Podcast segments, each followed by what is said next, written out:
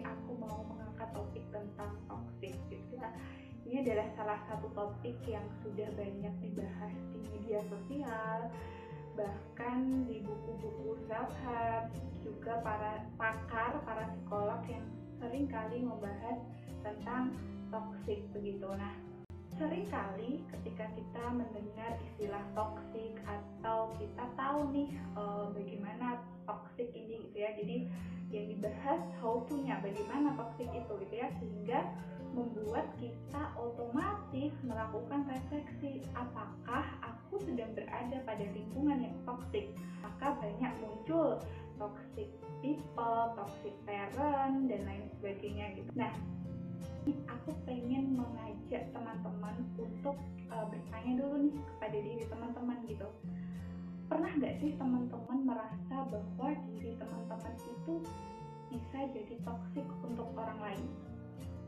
jadi uh, ciri-cirinya adalah kan orang-orang di sekeliling kita punya sesuatu perasaan yang negatif yang tidak nyaman ketika berada pada uh, lingkungan kita ketika dia bersanding dengan kita pertanyaannya adalah apakah teman-teman itu sengaja menjadi toksik untuk lingkungan teman-teman?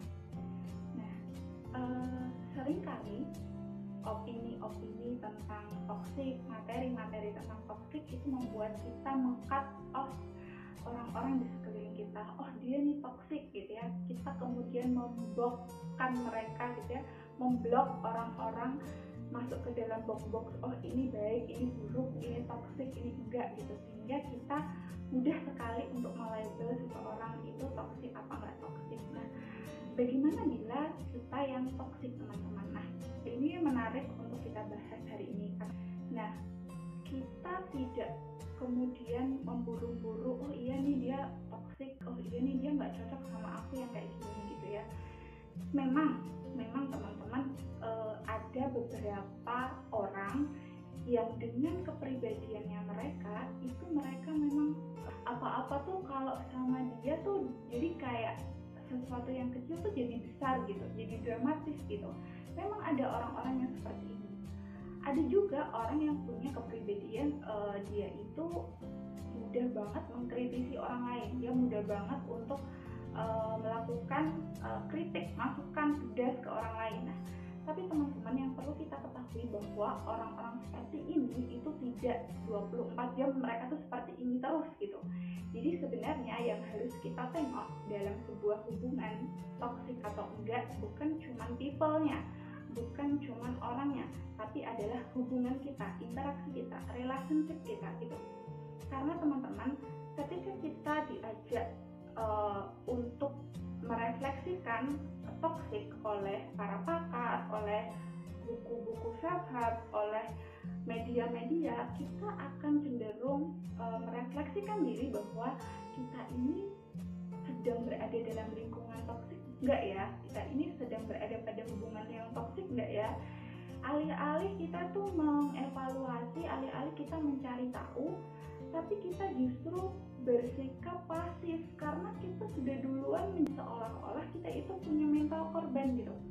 Gitu ya. Padahal ketika kita bisa tengok lebih dalam lagi kita bisa uh, tengok lebih luas lagi teman-teman uh, toxic ini itu belum tentu terjadi karena individu karena people tapi terjadi karena hubungan saya dengan dia dinamika hubungan, dinamika keadaan antara subjek dengan objek. Jadi tidak serta merta uh, ini nih toksik nih karena kita tidak cocok dengan dia gitu. Bahkan teman-teman, ketika kita merasa seseorang individu itu tidak cocok dengan kita, tapi ketika individu itu berhubungan dengan orang lain dan dia bisa menjalin hubungan yang bagus, bisa menjalin hubungan yang uh, harmonis itu artinya dia tidak selalu menjadi toksik. Nah, lalu sebenarnya siapa nih yang toksik? Kita apa dia gitu? Maka kita kembali lagi menarik. Kita tidak buru-buru untuk bermental korban. Hanya karena kita merasa tidak cocok dengan orang tertentu, hanya karena kita merasa tidak cocok dengan orang lain, sehingga kita buru-buru oke, okay, cut off. Dia toxic buat kita. Oke okay, aku nggak cocok di lingkungan kerja ini. Aku akan pindah ke lingkungan kerja yang lain. Nah yang mau aku ajak di video kali ini adalah aku bahwa toxic ini terjadi apabila uh, kesepakatan dua belah pihak ini begitu. Itu memang ada dinamika yang belum sesuai. Ada kita nih bisa jadi kita toxic buat orang lain. Tapi ketika ternyata di luar sana kita berhasil menjalin hubungan yang harmonis dengan orang lain juga artinya bukan kita yang toxic tapi bisa jadi hubungan kita yang toxic gitu ya. tapi kita harus mengevaluasi uh, oh dia yang begini saya yang begini. Sehingga apa nih yang uh, masuk di antara kami berdua gitu ya. Dia yang seperti itu saya yang seperti ini uh, bagaimana nih supaya kita nyambung gitu. Jadi kita akan secara aktif mencari tahu apa yang kira-kira pas untuk dia dan apa yang kira-kira pas untuk saya. Jadi uh, aku dengan dia di bagian mana nih yang tidak cocok?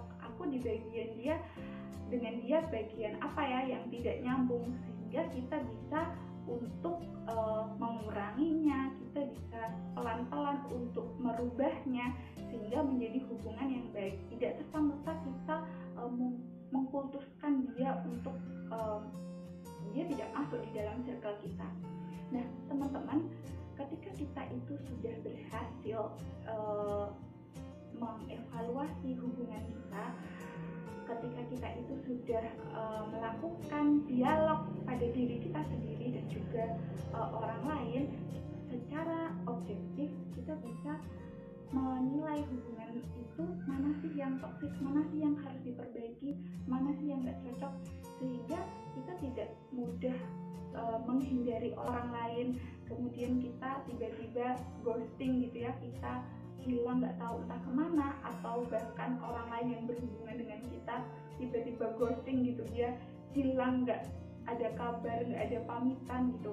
Tapi kita memang benar-benar sudah tahu bahwa toxic itu bukan melulu soal people orangnya tapi uh, lebih kepada dinamika hubungan kita situasi hubungan kita jadi harapannya teman-teman dengan sudut pandang baru kali ini ketika kita bisa aktif gitu ya kita tidak lagi bermental korban ya. Karena teman-teman pada dasarnya setiap orang itu punya karakteristik yang sesuai dengan versi terbaiknya. Nggak ada istilah kemudian dia toxic kemudian dia nggak pantas untuk kita atau juga begitu sebaliknya